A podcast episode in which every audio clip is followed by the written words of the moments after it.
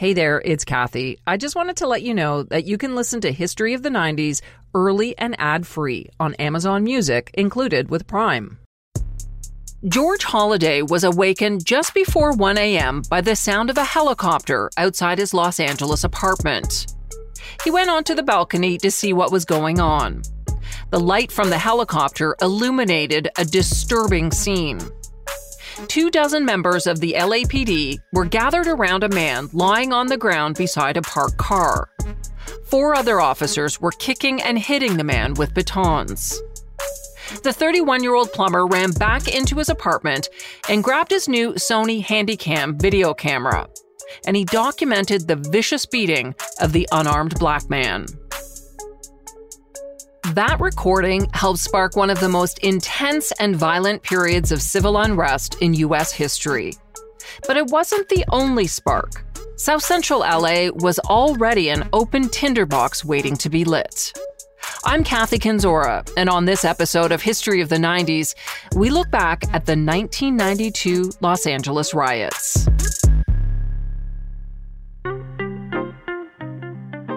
Just after midnight on March 3, 1991, Rodney King and his friends Bryant Allen and Freddie Helms were in King's 1987 Hyundai Excel, heading west on the Foothill Freeway in the San Fernando Valley of Los Angeles. The three had spent the night drinking and smoking weed while watching basketball. At about 12:30 a.m., officers Tim and Melanie Singer, a husband and wife team from the California Highway Patrol, noticed King's car speeding on the freeway. They attempted to pull him over, but King refused to stop. The 25 year old unemployed construction worker later admitted he tried to outrun the cops because he was on parole for a robbery conviction and didn't want to return to prison. King left the freeway near Lakeview Terrace, and the high speed pursuit continued through residential streets for about 15 minutes. By this point, several police cars and a police helicopter had joined in the chase, and officers were eventually able to corner King's car, forcing him to a stop. Among the first Los Angeles police officers to arrive were Stacey Koon, Lawrence Powell, Timothy Wind, and Theodore Briseno. After coming to a stop, King's two passengers were asked to exit the vehicle.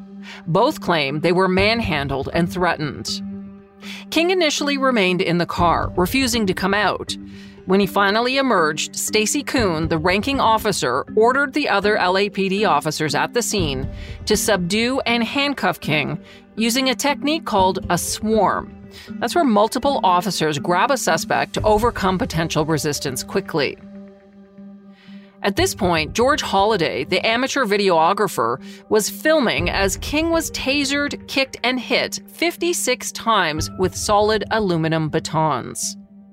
He was left with a fractured skull, broken bones in his face and leg, shattered teeth, and permanent brain damage. The shaky video is hard to watch. It shows King repeatedly trying to get off the ground, only to be attacked with a torrent of baton blows. When King finally rolled onto his stomach and lay motionless, Officer Briseno stepped on his back or neck. Then Powell and Wind began hitting King again with their batons. Wind kicked him in the neck six times. King said that as police were beating him, they kept saying, What's up? What's up, killer? How you feel now, killer? So this beating happened on March 3rd, 1991, but the world didn't find out about it until the evening of March 5th. That's because George Holliday didn't know what to do with the videotape. Of course, he couldn't just upload it to social media or YouTube. Holliday told some friends. They didn't think it was a big deal. He called the local police station, and they weren't interested in talking to him. But the tape and what happened that night nagged at Holliday, so he called local TV station KTLA and told them about the recording. Let's just say they were more than a little interested. So that night on the 10 o'clock news, the world saw what had been bothering Holliday. KTLA played the grainy recording, and almost immediately, Holliday's phone started ringing off the hook.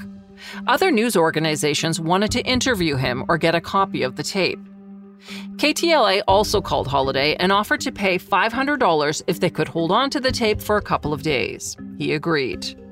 The raw footage of King's beating was shown over and over on television. It stunned the nation and permanently seared the graphic images of the assault in our minds. A New York Times article following the incident said the King beating immediately became one of the most visible uses of undue force by police in American history. And it put the issue of police brutality on the national agenda. But Brenda Stevenson, a professor of history and African American studies at UCLA, says for the people of South Central LA, the video was in no way surprising. The LAPD had a really notorious quite notorious reputation in the black community for being very oppressive, for over surveillance, for violence, for not paying close attention to the rights of African Americans or uh, Latinx peoples um, as well. And so very few people were shocked to see the videotape, although it was something new. You didn't see a lot of videotaping of police activity at the time. People knew these things happened, but they really had the opportunity, if they were not present at the time, to actually see it. In the early 90s, approximately 50% of the population in South Central LA, which is now known as South LA, was black. Professor Stevenson, who is an expert on race and urban society, says hostile relations with the LAPD wasn't the only issue at the time for people living in the community uh, Los Angeles, particularly South Central Los Angeles, had been deindustrialized. That is, those jobs, factory jobs that Black people and Latinx people had really um, depended upon to move them into the middle class had disappeared over, and were disappearing rapidly. There were also at the same time lots of problems with gangs. Gangs were fairly notorious um, in Los Angeles at the time, and there was a lot of gang activity. There also was the um, crack epidemic, which was wreaking havoc in South Central at the time. And a lot of people don't know this, but that um, one of the early sites of crack production was actually South Los Angeles. And so uh, crack was on the ground very early on in the crack epidemic in South Los Angeles, and it really was devastating the community. Adding to the economic and social issues in the area, there had also been long running tensions in South Central between the Korean and African American communities. Since 1965, when the Asian Exclusion Act was abolished, Los Angeles had boasted the largest Korean immigrant community in the United States. Many Korean immigrants came to South Central and bought up cheap properties, gas stations, liquor stores, and grocery stores in what was once traditionally black neighborhoods.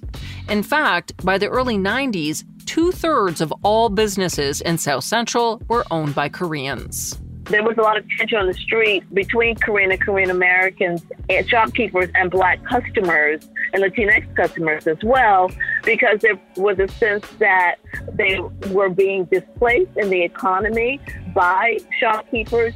The shopkeepers, they said were not hiring them. They were disrespectful to them when they came into the shop, etc.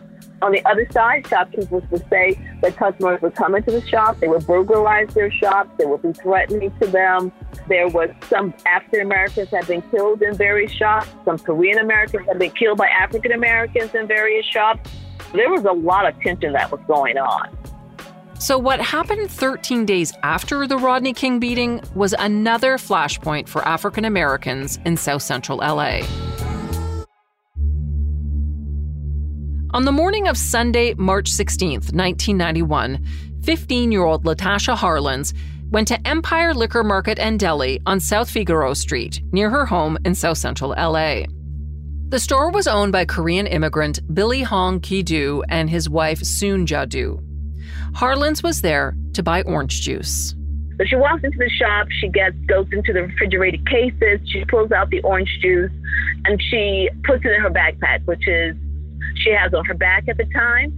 It is sticking out the top. She has the two dollars. The orange juice was, was valued at one seventy nine, and she has two dollars in her hand. She approaches the counter to purchase the orange juice.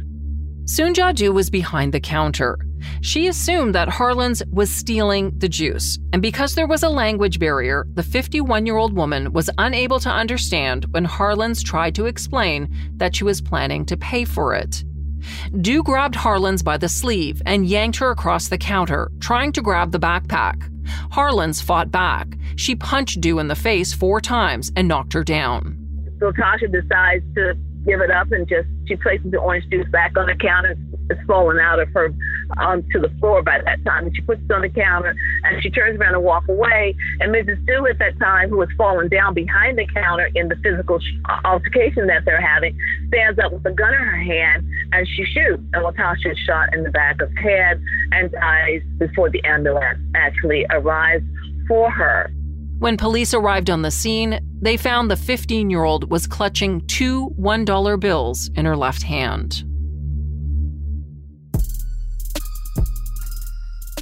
The shooting of Harlins sent shockwaves through Southern California. An innocent 15 year old girl gunned down around the corner from her home while trying to buy orange juice. Immediately, community activist Danny Bakewell organized a protest outside the Empire Liquor Market in Deli. He posted a sign that read, Closed for murder and disrespect of black people.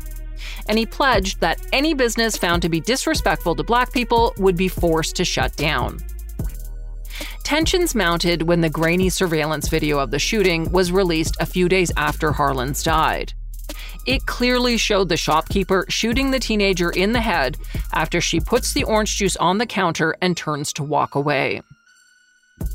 Over the next several months, Bakewell's group, the Brotherhood Crusade, organized a series of boycotts of Korean owned liquor and grocery stores whose owners or employees had treated black people with disrespect. The Brotherhood Crusade also circulated a list of guidelines regarding the treatment of black customers. This further inflamed tensions between the Korean and African American communities and kept this story in the news up until the trial of Soonja Du in the fall of 1991. During that two week trial, Du's lawyers claimed that the shopkeeper acted in self defense and maintained she committed no crime because the shooting was accidental.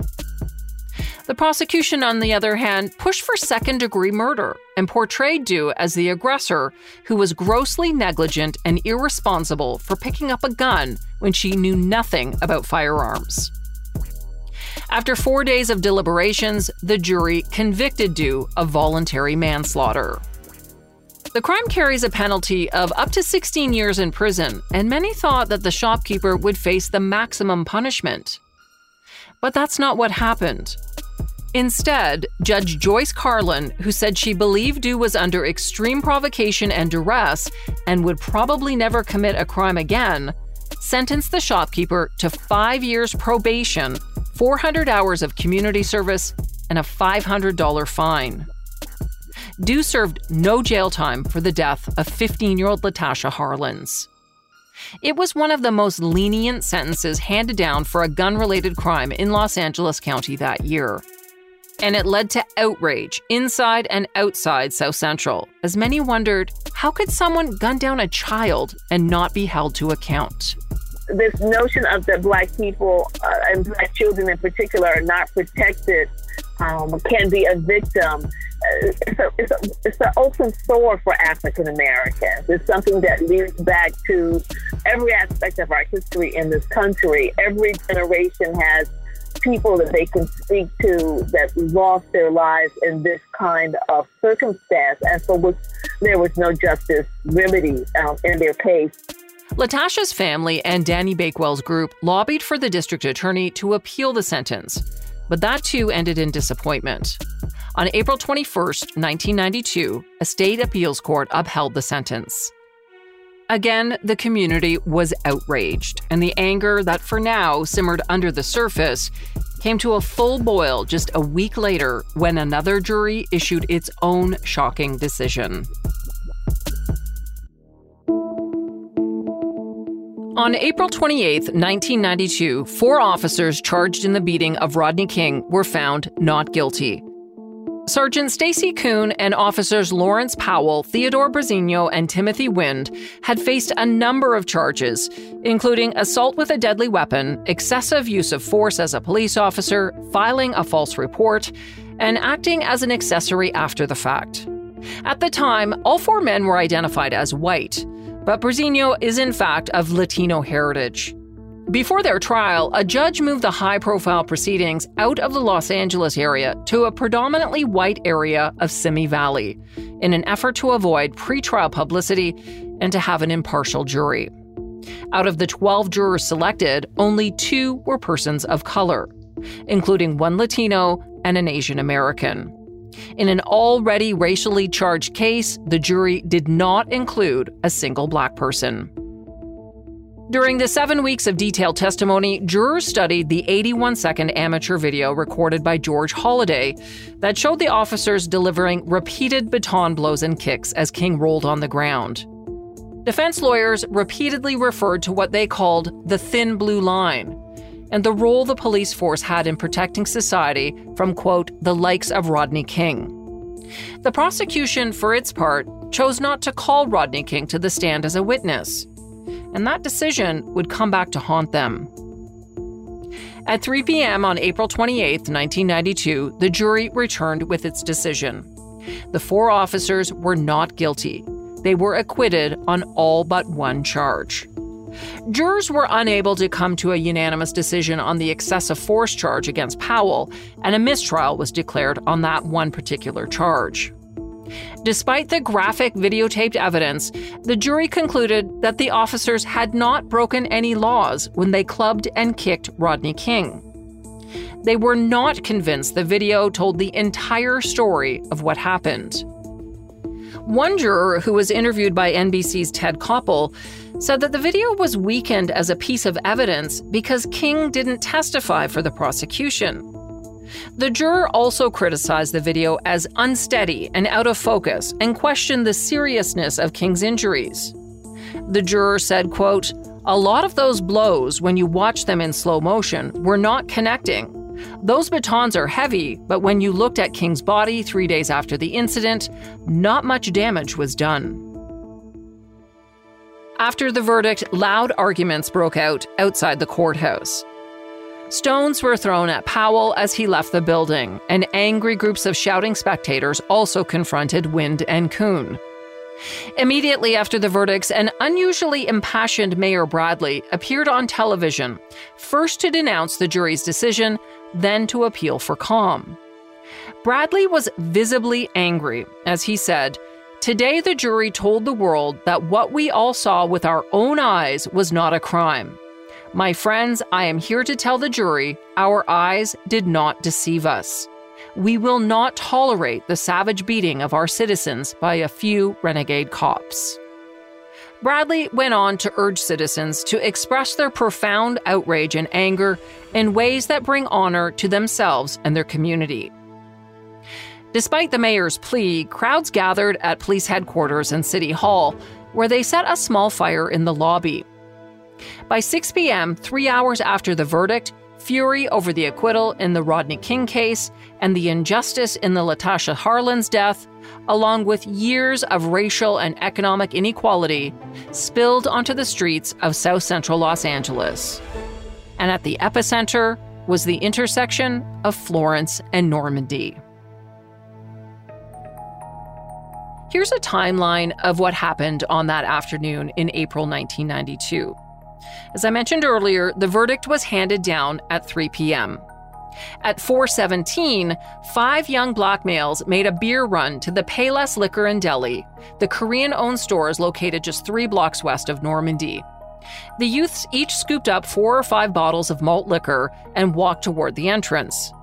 Their path was blocked by the shop owner's son, David Lee, one of the youths struck Lee in the head with a bottle, and two others hurled bottles at the glass door of the store, shattering it. One yelled, This is for Rodney King. From behind the bulletproof counter, Lee's father Samuel pushed a silent alarm button that alerted the nearby police station of the robbery.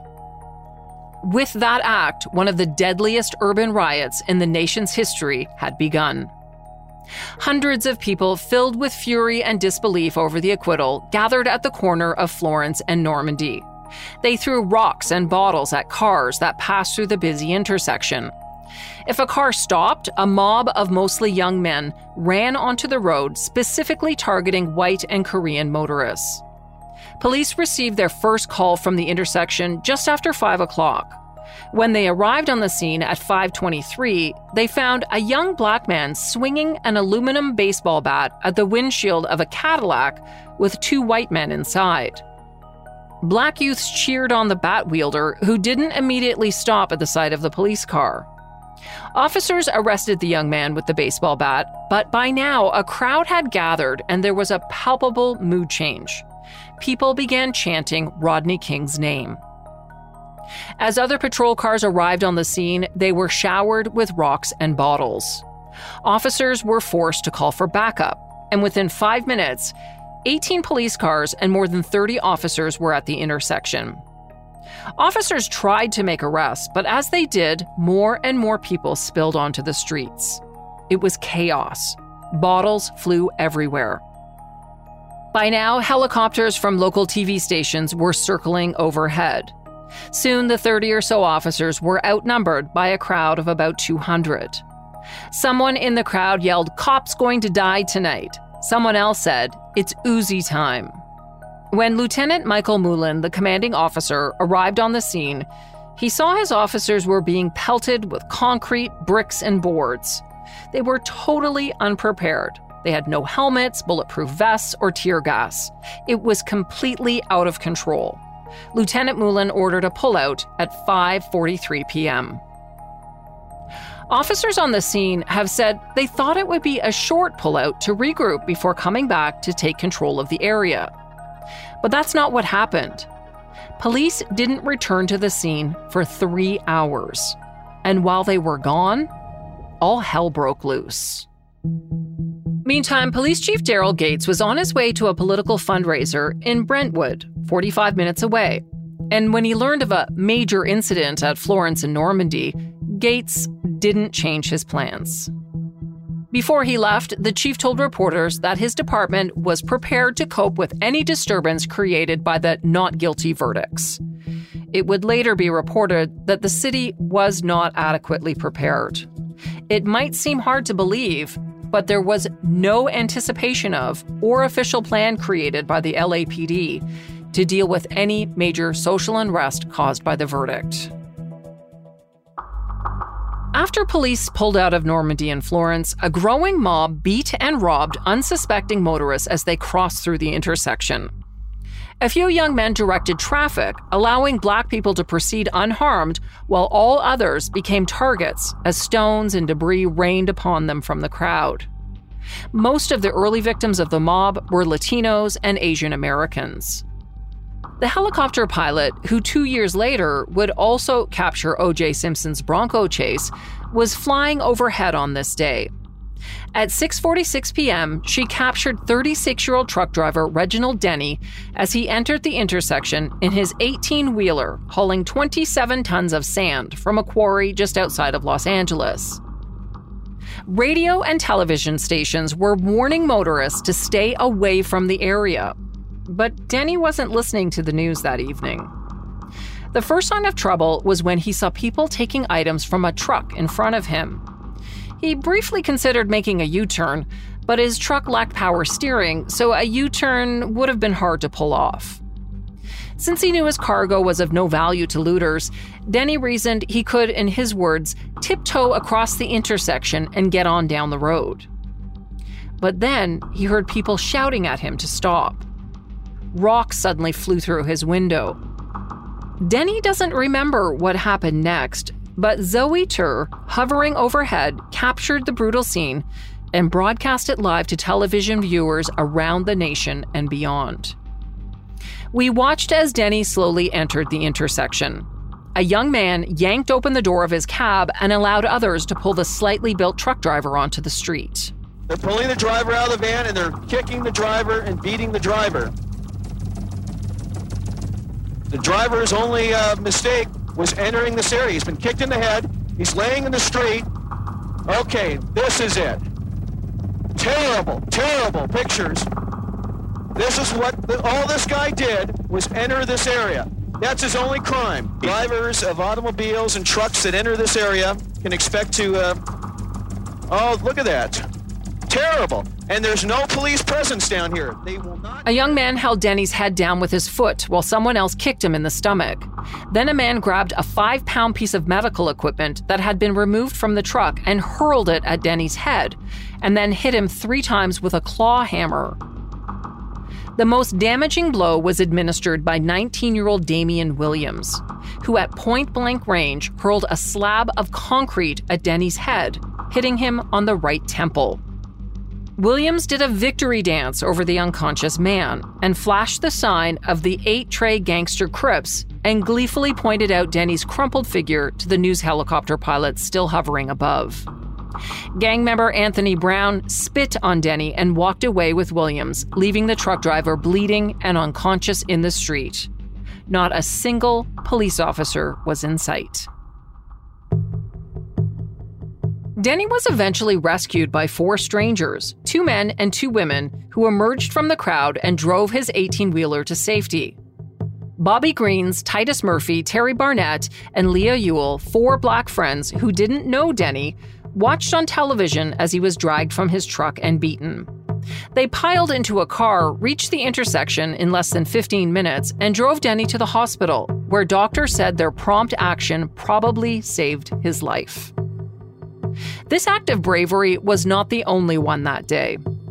Donald Jones, an off duty firefighter, rescued a Chinese man who had been pulled from his Ford Fiesta and beaten. Benny Newton, an ex convict who ran an inner city ministry, threw himself across the unconscious body of a Latino man as he was being beaten. And he said, Kill him, and you have to kill me too. Unfortunately, most of the news coverage focused on the violence, which is why you probably have never heard about these acts of bravery. With no police presence, the mob spread beyond Normandie and Florence. By 8 p.m., complete anarchy spread across South Central LA and other parts of the city. Liquor stores, grocery stores, retail shops, and fast food restaurants were looted, destroyed, and torched, with at least 150 fires burning across the city. The smoke in the air was so thick that flights heading into Los Angeles airport had to be rerouted. By 9 o'clock, Mayor Bradley called a state of emergency, and California Governor Pete Wilson ordered 2,000 National Guard Reserve soldiers to the area. Exit ramps from the highways in the area were closed to prevent motorists from wandering into the path of violence.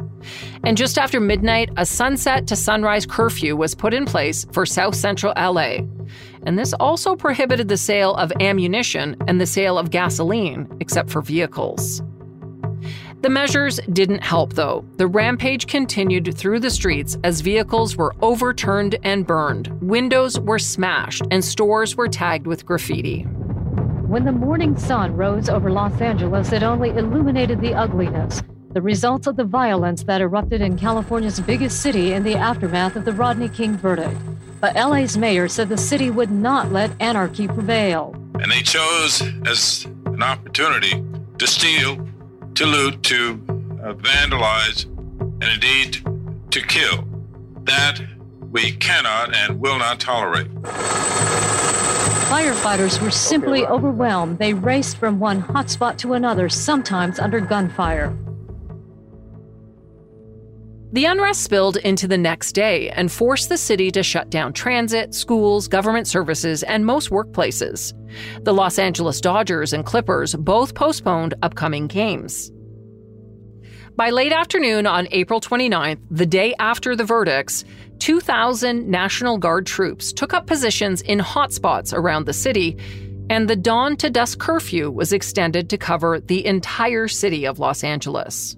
All night, National Guard troops and police patrolled to enforce the curfew. All this only hours after some shopkeepers, this one Korean, fought off looters. Many Koreans suffered total losses. Blacks targeted their stores with a vengeance. Some black businesses nearby, labeled as black owned, escaped damage. But even black shop owners were struck. As the riots raged on, the man whose name would be forever linked to the worst rioting in US history stepped into the spotlight again. At 2:45 on Friday, May 1st, the third day of rioting, hundreds of reporters gathered outside the office of a Beverly Hills lawyer to hear Rodney King make a public statement. He wore a blue sweater, blue shirt, blue tie, and blue slacks as he stepped into the swarm of reporters. Nervous and barely audible, his voice lost at times to the blasting sounds of a helicopter overhead, King appealed for peace. I just want to say, you know, can we can we all get along? Can we can we get along? Um, can we stop making it making it horrible for for the for the older people and the, and the and the, and the kids? And I mean, we've got enough smog here in Los Angeles. Um, let alone to uh, deal with the uh, setting these fires and and things. It's, it's just not right. King suffered brain damage from the police beating, and he struggled to find the words to describe how he was feeling. But it was pretty clear that he wanted the violence to stop. I can understand the, the, the first upset for the first two hours after the verdict, but uh, to go on, to keep going on like like this, and to see the security guard shot on the on the ground, it um, it's it's uh, it's just not right. It's just not right because those people are, are, will never go home to to their families again, and uh, I mean please, we can we can get along here. We we all can get along. We just gotta just gotta you know. I mean, we're all stuck here for a while. Let's you know let's let's let's try to work it out. Let's try to beat it. You know, let's try and work it out. Despite King's appeal for the violence to stop, looting and arsons continued through the weekend. It wasn't until Monday, May 4th, six days after the verdicts, that the city started to return to normal.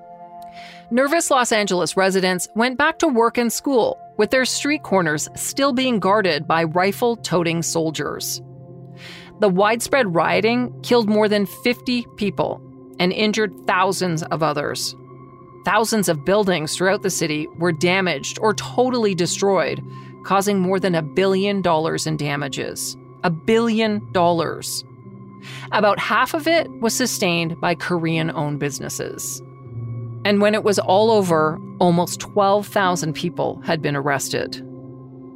If riots are the language of the unheard, as stated by Dr. Martin Luther King, the 1992 LA riots told the world loud and clear that something was broken and needed desperately to be fixed. As I said earlier, the LAPD and Chief Gates were completely caught unprepared for what happened in April 1992 which seems almost ridiculous. Remember, South Central had been on edge since March 1991 when the Rodney King videotape was first televised.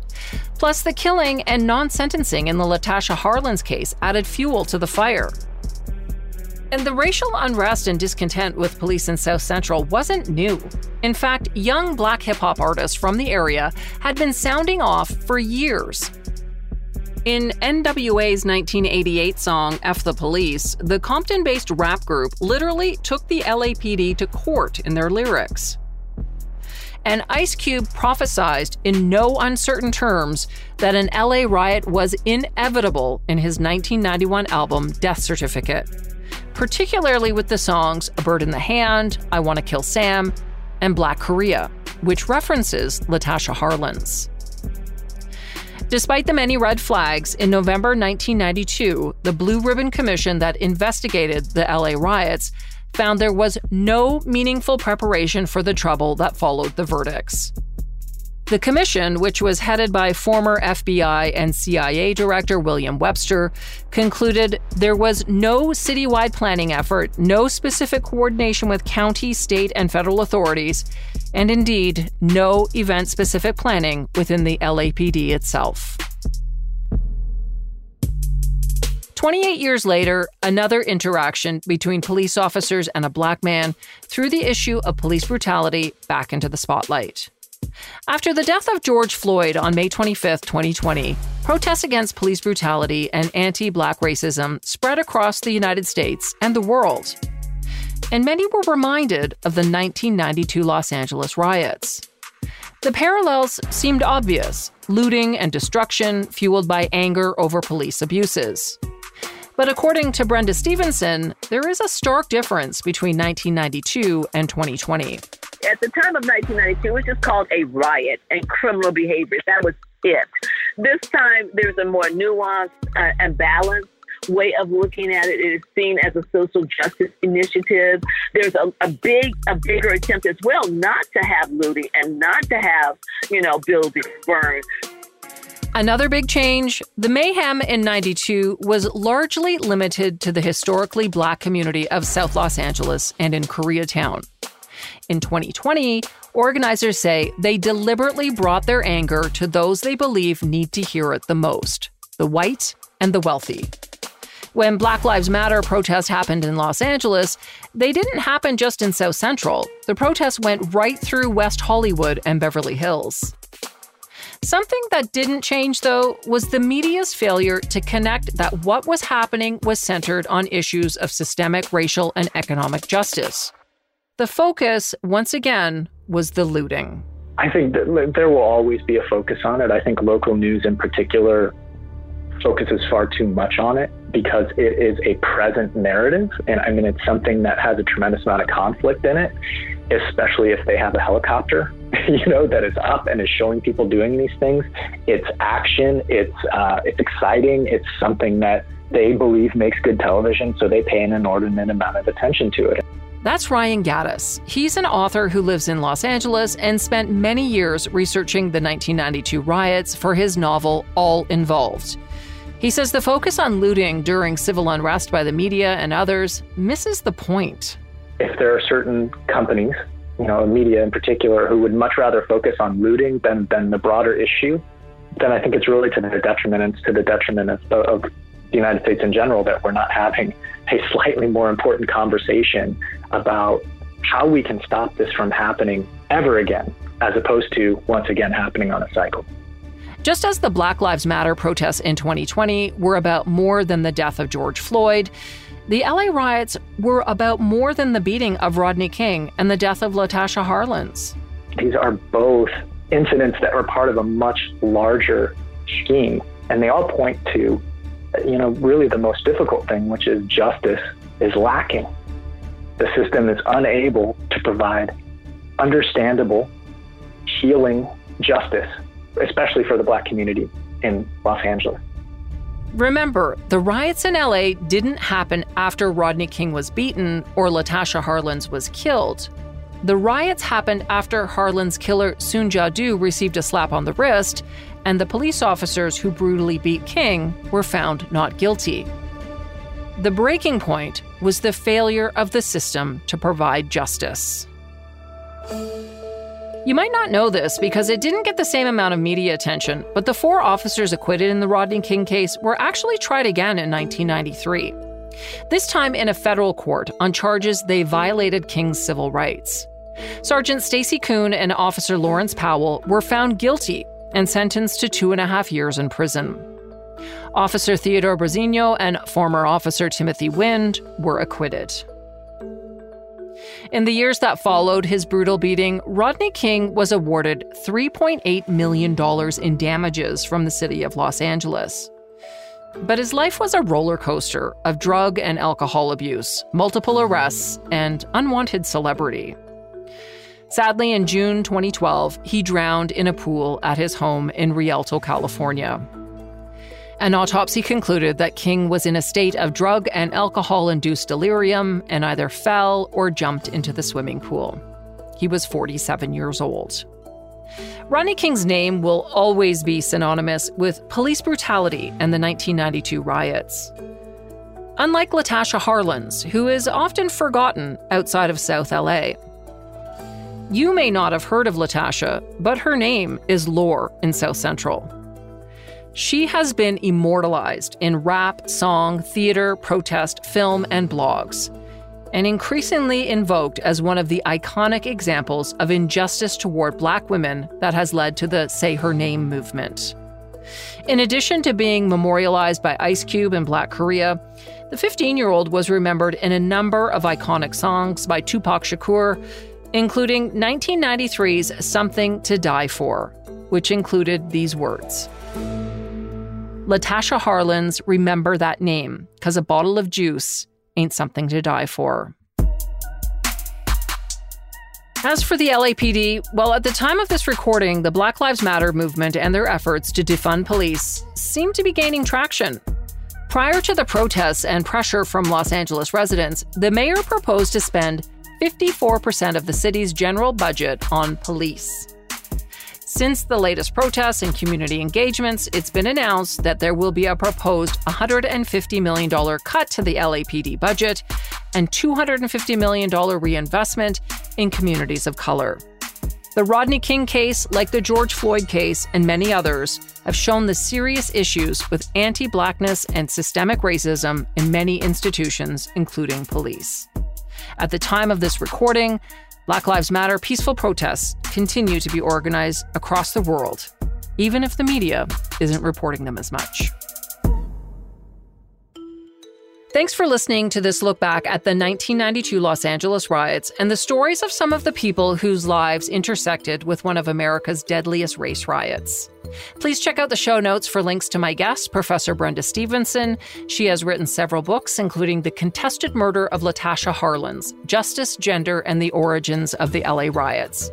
As well as Ryan Gattis, his novel about the riots is called All Involved.